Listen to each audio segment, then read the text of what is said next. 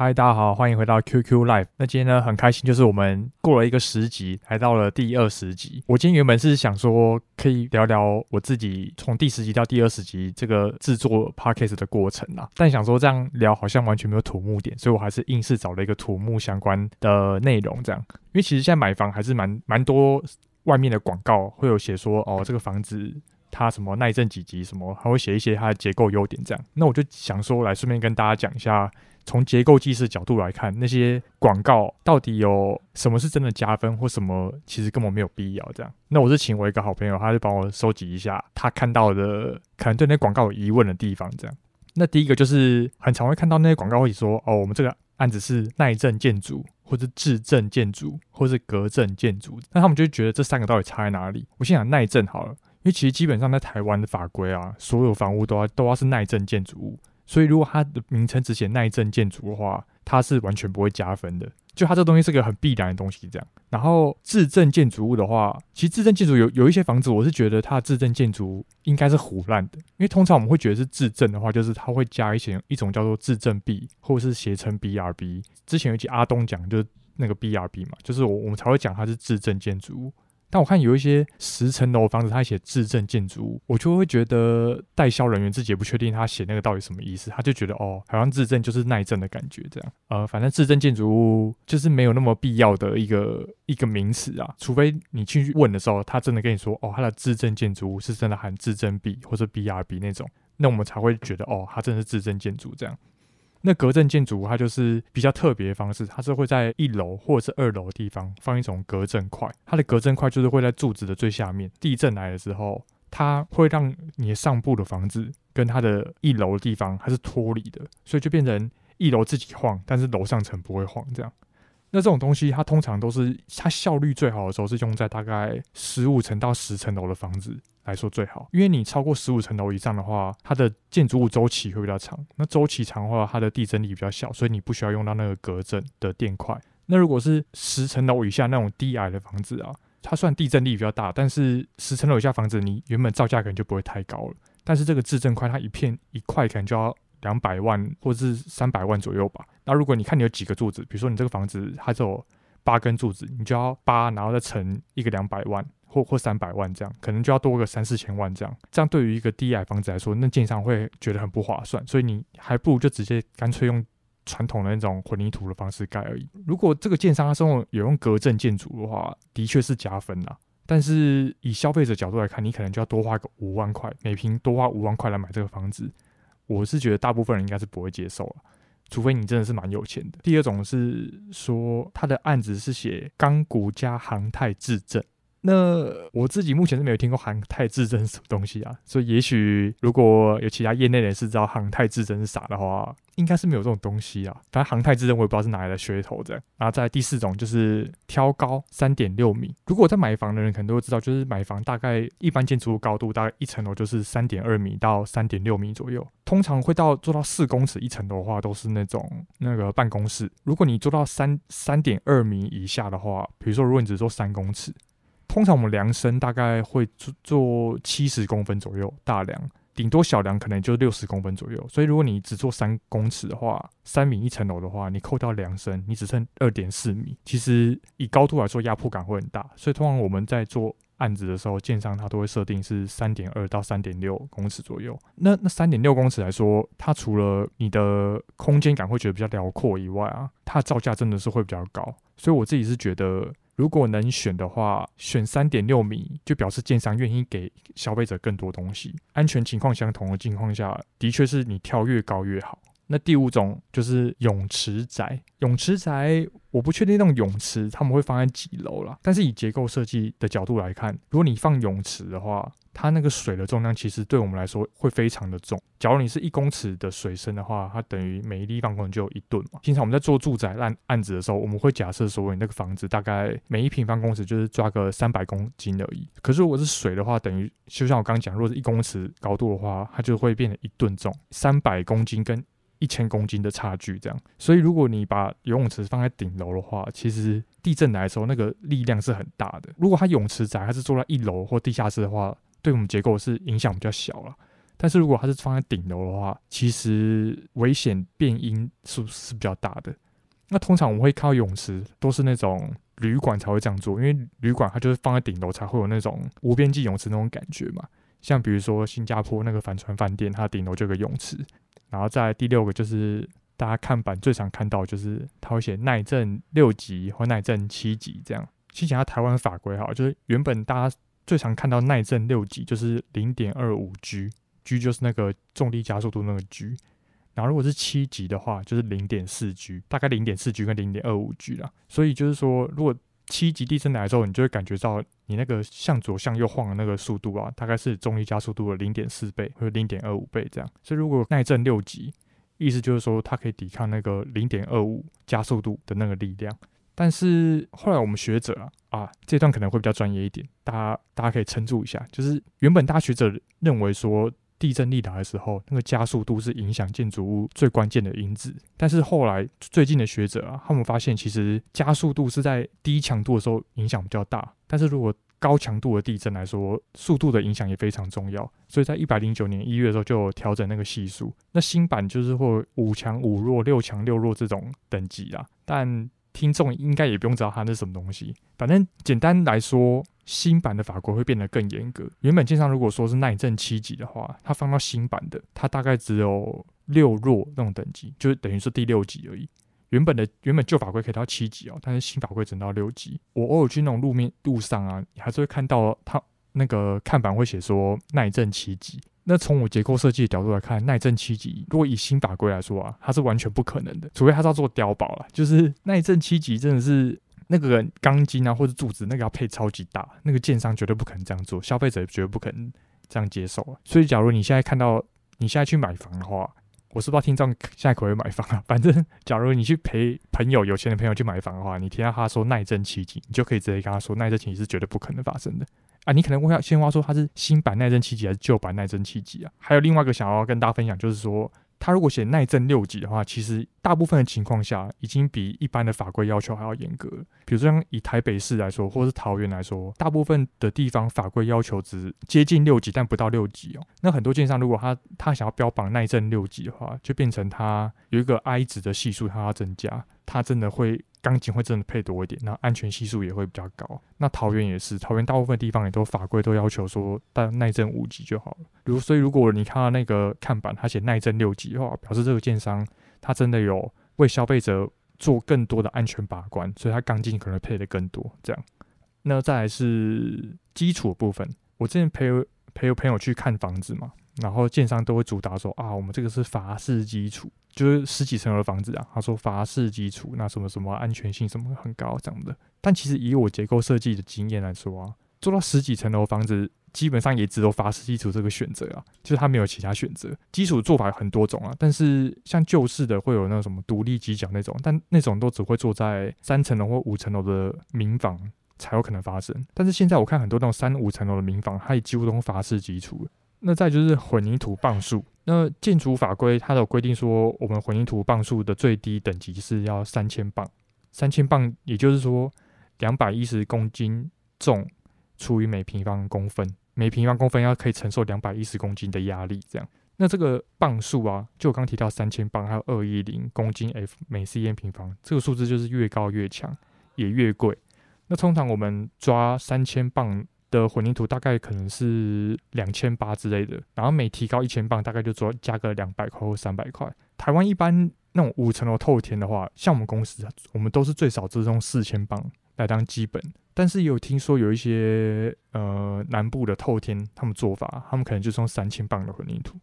但其实你用四千磅或三千磅，假如你在同一种法规的设计下，其实安全系数都是一样的。只是可能说四千磅，它的它的柱子可能会稍微小一点，然后三千磅可能稍微大一点。但三千磅的做做房子做起来就是会比较便宜一点。所以假如你南部那种透天，你的地比较大啊，你比较不在乎说哦，我柱子稍微做大一点没关系的话，其实你用三千磅的混凝土，你可能做起来会比较便宜，整体造价比较低啦。但以我们公司来说，我们公司就是至少都从四千磅起跳啊，就是可能强度也高一点这样。现在比较有名的，像微风南山，台北一零一旁边有一栋新的微风南山嘛，它大概是四十四五十层楼，那它的混凝土就是有用到一万磅，那一万磅就是真的很高强度的混凝土啦。那一万磅的混凝土，它的强度就特别强啊。但它的问题就是它的它要施工会比较困难，因为它那个一万磅的混凝土它会比较黏。在第九点，第第九点他会说我们的建筑结构二十年保固。我是不确定他二十年保固到底是保什么东西啊？因为平常我们在结构设计的时候，我们是假设说这个房屋我们就是设计五十年，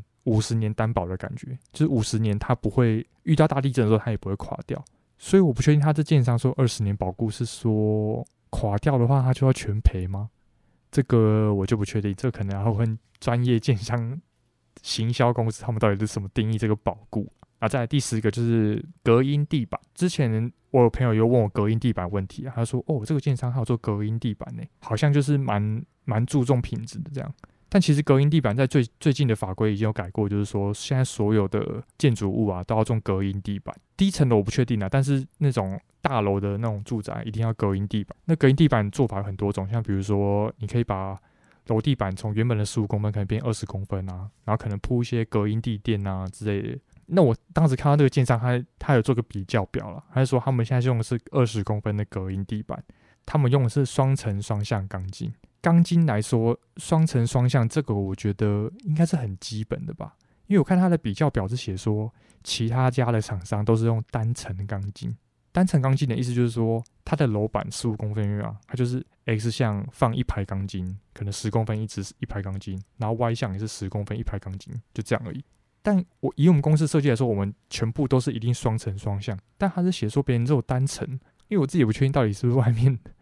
比较小件的建商是这样做吗？还是他只是在故意做一个差异比较这样？对啊，因为单层钢筋我是蛮难想象的。通常我们只会做在那种比较小的墙壁才会这样做单层。那他说他用二十公分的地板，其实这个就蛮，我自己觉得从结构上是蛮加分的，因为二十公分的地板抵抗强度真的会比较强。那它的缺点就是说。因为平常我们楼板都是十五公分嘛，楼板其实在建筑里面它的重量含的比例蛮高的，所以从十五公分变二十公分的话，其实以楼板来说，它的重量就多了大概三十多 percent。间接来说，你的梁跟柱也要配比较大，对吧？所以我觉得二十公分是算是一个加分的项目啦。假如你之后看到建商他说我们的楼板是二十公分的话，至少 QQ 的角度来看是加分的。这样，啊，在第十一点就是地下室覆墙工法。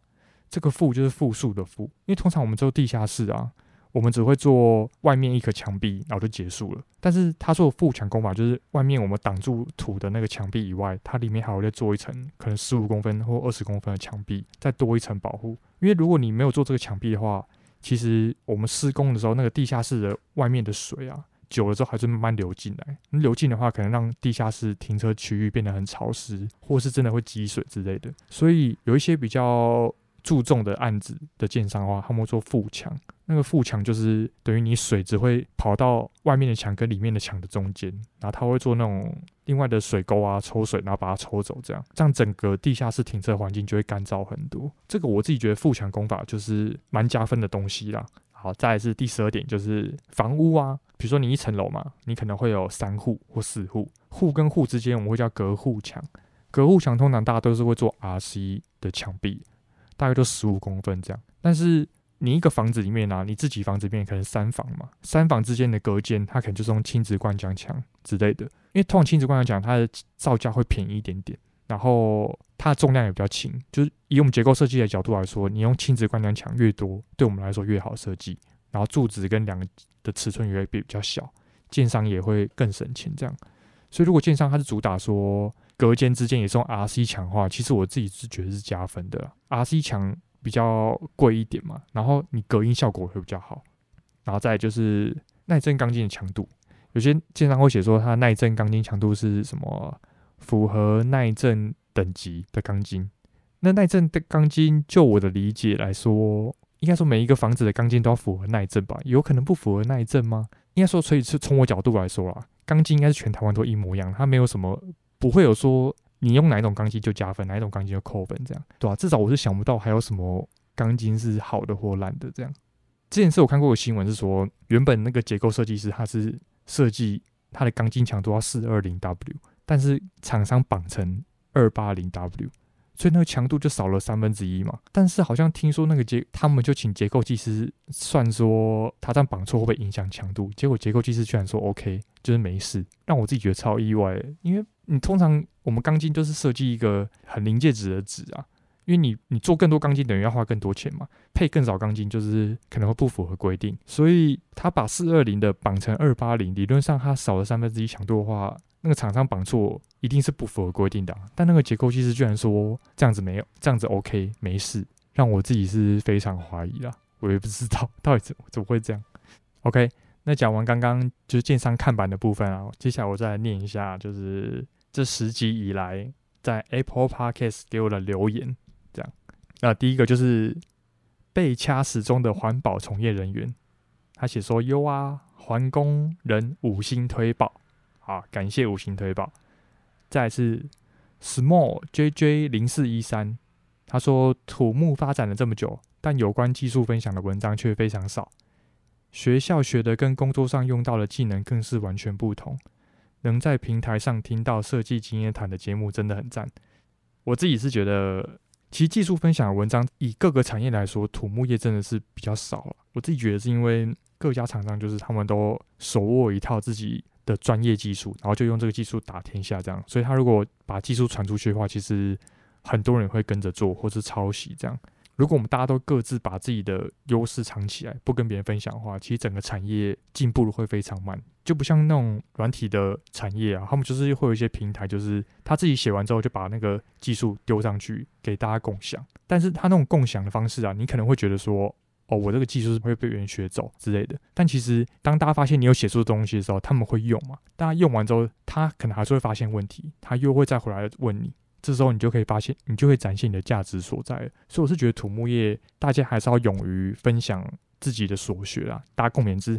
好，再是一个名字叫好用好用生效，他说推土木人，希望你们持续邀请专业且口条好的工程人分享工程师规划设计施工使用的专业领域。推推，哇，他要求要口条好诶。其实我现在录 podcast 觉得口条真的是超重要的。像我上次还问我一个 podcast 前辈，问他说，因为他是新闻传播类的 podcaster 啊，我就问他说，可不可以开课 让我训练一下口条，不然我就会讲得好烂哦。啊，再来是 FJ 萧啊，FJ 萧我知道这个，这个之后可能也是要来上节目的人。他说，同为结构设计人，超有感，土木人必听，五星推爆，赞赞。好，再来是 Alex Y Y Y Y Y Y Y Y Y Y，大概十五个 Y。他说想了解考土木及结构技师的心路历程啊，我我之前就是看到这一篇留言啊，我就去找阿东嘛，所以就有录阿东的那一集。啊，不知道这个听众有没有听完那一集，然后获得什么心得？好，再来是一个韩文的名字，我是跨博，他是写说去年刚刚加入营造工程顾问公司的团队，哇，这个留言非常的长，巴拉巴拉巴拉啊。截录一下，他说：“呃，发现 QQ 的贡献就像他的插画一样，哇，三小。让所有相关行业的人心有所感，更让非相关行业出身的人都能更了解这个行业。希望能给你们一个大大的赞，希望你们的用心，请持续制作优质的节目内容，同时期盼自己也能在你们的辛勤耕耘之下，朝着和你们一样的方向前进。”谢谢 QQ 级所有节目来宾的分享与心得，爱心，哇，真的很暖呢。哎，我其实久久就会看到这种很长篇的暖新闻，然后看到就真的会觉得超级有动力的。我不知道大家有没有这种感觉啊？大家看有没有人也要创一个 Podcast，你就会有这种感觉。好，下一个，还我金币可以吗？还我金币可以吗？什么意思？他说：“冠名这集听得好害羞哇！这个看你就是冠名的粉丝啊。冠名就是减法结构设计的那一集嘛。偷爆料一下他们啊，算了，不要偷爆料。好，下一个 Jeff 沙拉拉拉，他说：商职毕业后踏上土木不归之路，最有感触的莫过于一步一脚印，到最后一刻坚持不放弃，必有幸福快乐的日子。这个 Jeff 沙拉拉拉，我感觉我好像知道是谁哦。等一下会再介绍这个人。”再下一个是推推推，他说：“请问有关大地相关的专业吗？分享的几乎都是结构，想了解探勘地质面向。感谢 QQ 祝事业发发发。大地相关专业我真的是没那么懂，因为其实土木跟大地土，虽然我们考土木技师跟大地跟结构技师都有考大地这一块啊，但我觉得大地其实蛮专业的内容。那我之前是也有考虑，也有认识一个大地技师啊，那他也是我之前打羽球的一个朋友，不过他之前跑去生小孩了，诶、不过最近生出来了，看我之后要不要找他来录一下。好，这个大地相关的专业。再来是 Chris Yu 最后一个哦。他说，大学毕业后留在土木界的同学越来越少。透过主持人与来宾聊天，分享经验，大家的口条都超棒哇！其实我那边口条真的都很棒，我自己都觉得录起来都很开心。然后间接的学习与复习了许多东西，真心话部分听起来也很过瘾，所以就一集接着一集就把之前的节目都补完了。期待更新之余，也祝福节目能长红不倒。QQ 加油！哇，他说的真心话部分，其实，哇，这个我当然也想跟大家分享。就是我的来宾呢、他们在跟我录之前呢、啊，大家都跟我说他们很能、很敢讲什么什么。结果实际在录音的时候，应该怎么说啊？就是我觉得他们私下跟我聊天的时候，哇，那个有趣程度大概是节目效果的可能两倍或三倍。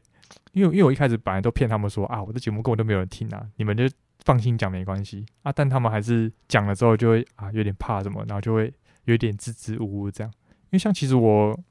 我上了这二十集以来啊，也有被关切说要下架三次，我自己是觉得很可惜啊。就是我们已经收敛很多，就啊还要这样还要被关切下架，就觉得啊搞得有点沮丧，内心很沮丧啊。因为我自己是觉得，我们讨论内容还算是偏正面吧。如果正面的东西别人都还要害怕的话，我们这产业就到底要怎么进步？投诉的人一定也都是土木相关行业的人嘛，他不可能一个比如联发科的人跑来说：“哎，QQ 土木他爆那个土木料，这样不 OK，要求下架什么的。”我觉得应该是土木人自己还要害怕的话，就整个产业的知识都无法流动啊，或者是大家的薪资行情啊什么的。算算的确是有点保密条款之类的啦，但我就觉得我们这个产业已经偏低薪了，然后还大家还不能讨论这种的话，就只能人才大家一直持续流失啊，就搞得很可惜这样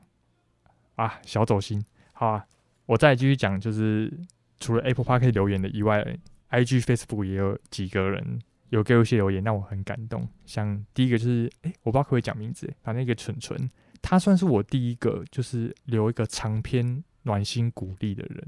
啊，内容我就不讲，因为他留了两次，我两次我都觉得哇，好感动哦！节目好像真的有推广出去，然后有获得正面回馈，这样真的很开心。那再来还有一个佩云，他就是之前有一次，我有个朋友他要去中兴大学，呃，算是一种小演讲了。然后我当时就拜托他说，可不可以帮我宣传 QQ 土木人生？他说好啊，他帮我宣传，然后我们就做，我请小编帮我做了三页 PPT 吧。然后那天讲完之后。这个配云他就私讯我说：“哦，他那个听那个内容啊，很棒啊，很开心，怎么之类，希望我加油这样。”当时看了也觉得哦，很暖。再来还有个新凯，他之前也是呃，又跟我聊到说他想要考土木技师，然后他是他比较特别是他是从商职转读土土木研究所，然后之后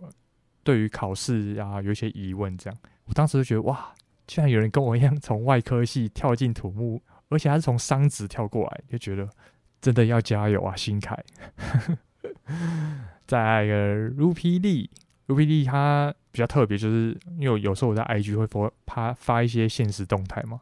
然后他很常会有现实动态，然后让我对他印象很深刻，很感谢他。再是 Ruru 二十二，Ruru 二二，他是一个美食王美，然后他有时候也会在那个 IG 跟我互动，诶，之前有一次我追随他嘛。因为我就会反追随那些追随我的人，然后就看一下大家在干嘛。然后露露二十二还发一个线动，写说什么啊？QQ QQ 居然会反追什么？我当时就觉得好好笑，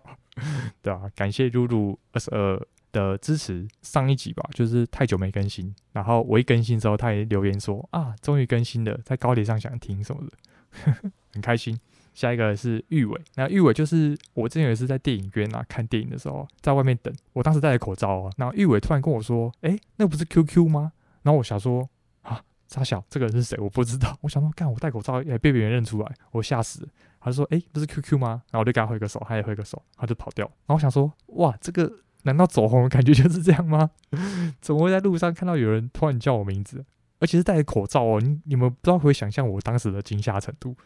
哎，后来我忘记是什么情况了，反正他就有跟我说：哦，就那天跟我挥手就是他这样。其实后来知道他认出我原因什么，因为我他也是我之前带的助教的其中一个学生啊，所以还是感谢玉伟在路上遇遇到我这样。”好再来是人友，人友就是我上次有一次 IG 先动啊，有聊到一个案子，就是说别人侵我们的界，侵界就是别人的房子盖到我们的土地上。我们有一个营造厂老板，本来想说啊，他超过一点点没关系，我就我就假装没看到，然后盖我自己的，这样就等于让他侵界没关系啊。而且对方那个是违建哦，但是那个市政府人就说，哎，不行，他侵界就是侵界，这就是违法。所以你要把他的墙壁拆掉，违建拆掉。然后当时我们老板想说，哈，拆别人的围墙，虽然是违建没错啊，然后他就觉得，哇，那搞得很麻烦呢。就是我把它拆掉啊，虽然对方理亏啊，但对方一定会哎呀，然后说什么啊，你这个什么，然后搞一搞，可能要拖很久。所以像我们营造厂最怕就是那种时间拖很久了，因为他们就觉得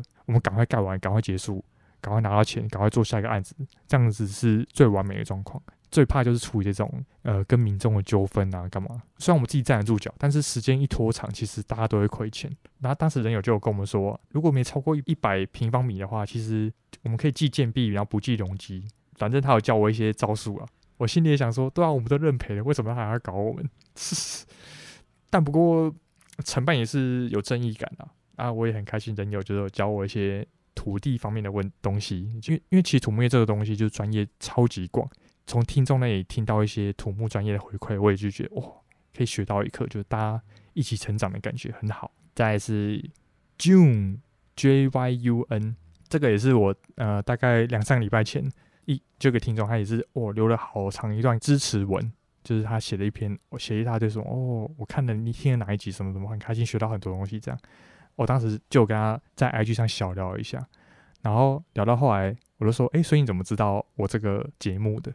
他就说，因为他在处理一个，就在工作上要处理一个 SRC 的案子，然后他对 SRC 不太了解，然后他表弟就说：“诶，你可以去听 QQ Live 啊，他有讲有一集讲 SRC 讲得很清楚。”所以他就跑来听，然后听完觉得很喜欢，然后就有留言。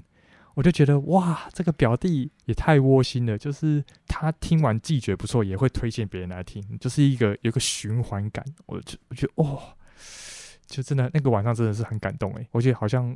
十二点还一点都睡不太着觉，就是活在那个兴奋中这样。所以除了感谢 June，还要感谢他的表弟。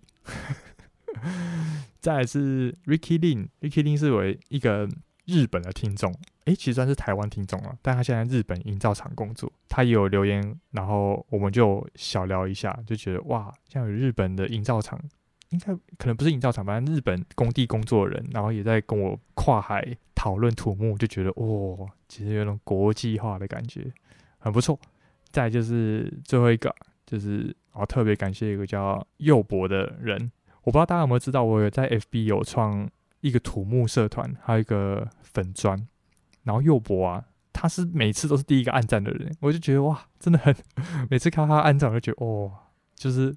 很开心呐，讲不出其他话，因为每次我 po 完文嘛，我当我当然是先开我自己账号按个赞啊，然后每次我按完赞，过没多久他就帮忙补按一个赞，就是哦帮忙洗个人气，真的是很开心。又博，又博 love you。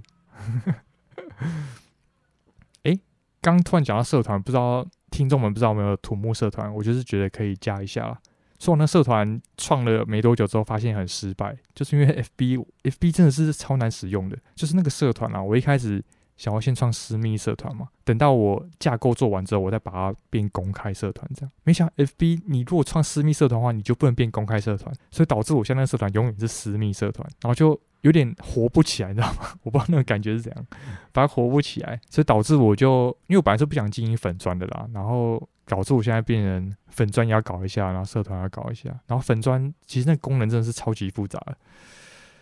啊，始终没有了解。反正感谢这十集、十到二十集以来大家所有听众的支持。这样，那我最后跟大家聊一下我最近的近况。就是我其实最近本来有考虑说，也一起做一个 YouTube 的频道，就是拍一下现场画面。那一集的案子，我是介绍我设计的第一个案子，然后它快盖好了，在杨梅那边的一个活动中心这样。结果没想我回来的时候发现，哇，我那个收音那天收音超失败，就是我们那个仪器源坏掉，就导致我们只能用手机收音，然后收音效果超烂，我就觉得哇，这个品质那么烂，我还要硬上吗？但是如果不上就觉得很可惜，就是因为那天营造厂。虽然虽然我到时候影片还是会感谢营造厂，但我必须说，我现在还是要感谢一下那个杨梅营造厂。就是我当时就跟他们说，我只是一个呃刚想要起步的 YouTuber，然后我可能就大概拍一下这样就好了。没想到那个哇，那个工地主任真的是对我超好的，就是他就把我当贵宾来来支持啊，就是他还我亲自陪我这样逛了工地啊，然后介绍啊，然后工人也会如果我要拍哪边，他们也会哦配合我拍一下，就是整个十十几个人的工地哦哦，然后大家都。配合我搞了一个一整个上午，就觉得哇，真的是很感谢那个千代营造他们，还有那个主任。但我还我应该还是会硬上啊，只是品质第一集品质可能有点烂，就到时候希望大家可以给意见也好啊，反正抨击也 OK，反正我们就拭目以待。啊，然后另外一个是可能比较有点严肃又需要激励大家的啦，就是因为其实最近。土木业啊，原本土木业已经够可怜，但是最近这一两年疫情的影响影响下，其实科技业的薪水真的是急速飙升。那我好多土木业的朋友啊，因为毕竟可能以前工作了三四年或四五年之类的，然后就觉得土木业这个行业真的是钱真的偏少了，然后就会萌生转行的念头。我自己是觉得说，既然我们土木业问题是钱的问题的话，就我们是不是应该在转行之前先给土木业一个机会？像我自己啊。我在节目之前也是靠腰说低薪很久嘛，但我又真的是蛮喜欢土木业的，所以我大概前几个礼拜啊，就去跟我们老板提说我想要加薪这个事情。虽然最后没有加到我满意的那个薪水啊，但其实老板也真 也真的帮我加了加了一笔钱，所以我也是蛮感谢他，就是哦真的有加到薪这样。我讲这段话的意思就是说，因为你总是要给老板一个机会嘛，就是老板如果你跟他谈完聊完你的处境之后。如果他是愿意留住你的人的话，他当然会愿意加薪嘛。总比你直接突然离职，然后离开土木业，让土木业流失人才来说，我觉得勇敢提加薪还是对土木这个产业帮助比较大的。像我现在做 podcast，就是应该给大家一个正面能量。我是想说，我现在已经身为一个成功案例嘛，有主动谈找板谈加薪，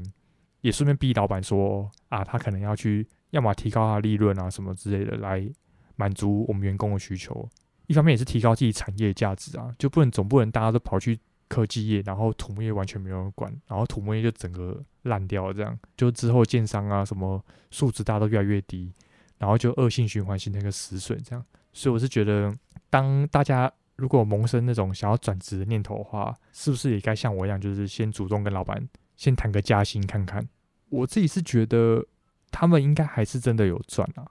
虽然可能也许赚的利润真的没有那么高，但是大家可以争取看看这样。反正我自己是一个成功的案案例，然后希望可以勉励到大家。好，应应该说，如果你喜欢这个工工工作的话，但如果你不喜欢这个工作，当然就是赶快转职，或者是换一个土木公司这样。相信台湾还是有很多。很不错的公司，可以愿意栽培人啊，让你有未来感啊。因为毕竟，如果你工作了四五年来说，你其实还是要面对成家立业这个问题嘛。总不可能一直搞热情，然后搞了一二十年这样，最后小孩啊，或是家人还是要靠靠你的 support 这样。好，以上内容就是今天第二十集啊。那希望还有第三十集可以相见。哈，那祝大家可以在土木业再撑一下。然后希望各个老板会帮同学们，也不是同学们，各位听众们加薪。好、哦，同学们，诶，最近很多同学也都高中升大学的、啊，也都有来，也都来听我节目，我也很开心。这样，那同学们还是给土木一个机会啊，反正我们就做做看。那、我们前人就先大家努力，先帮你们谈加薪。等你们之后进毕业后来土木业的时候，就发现，诶，其实薪水也没那么差。这样，好，前人前人听众们要加油了，好吧？那就这样了，大家拜。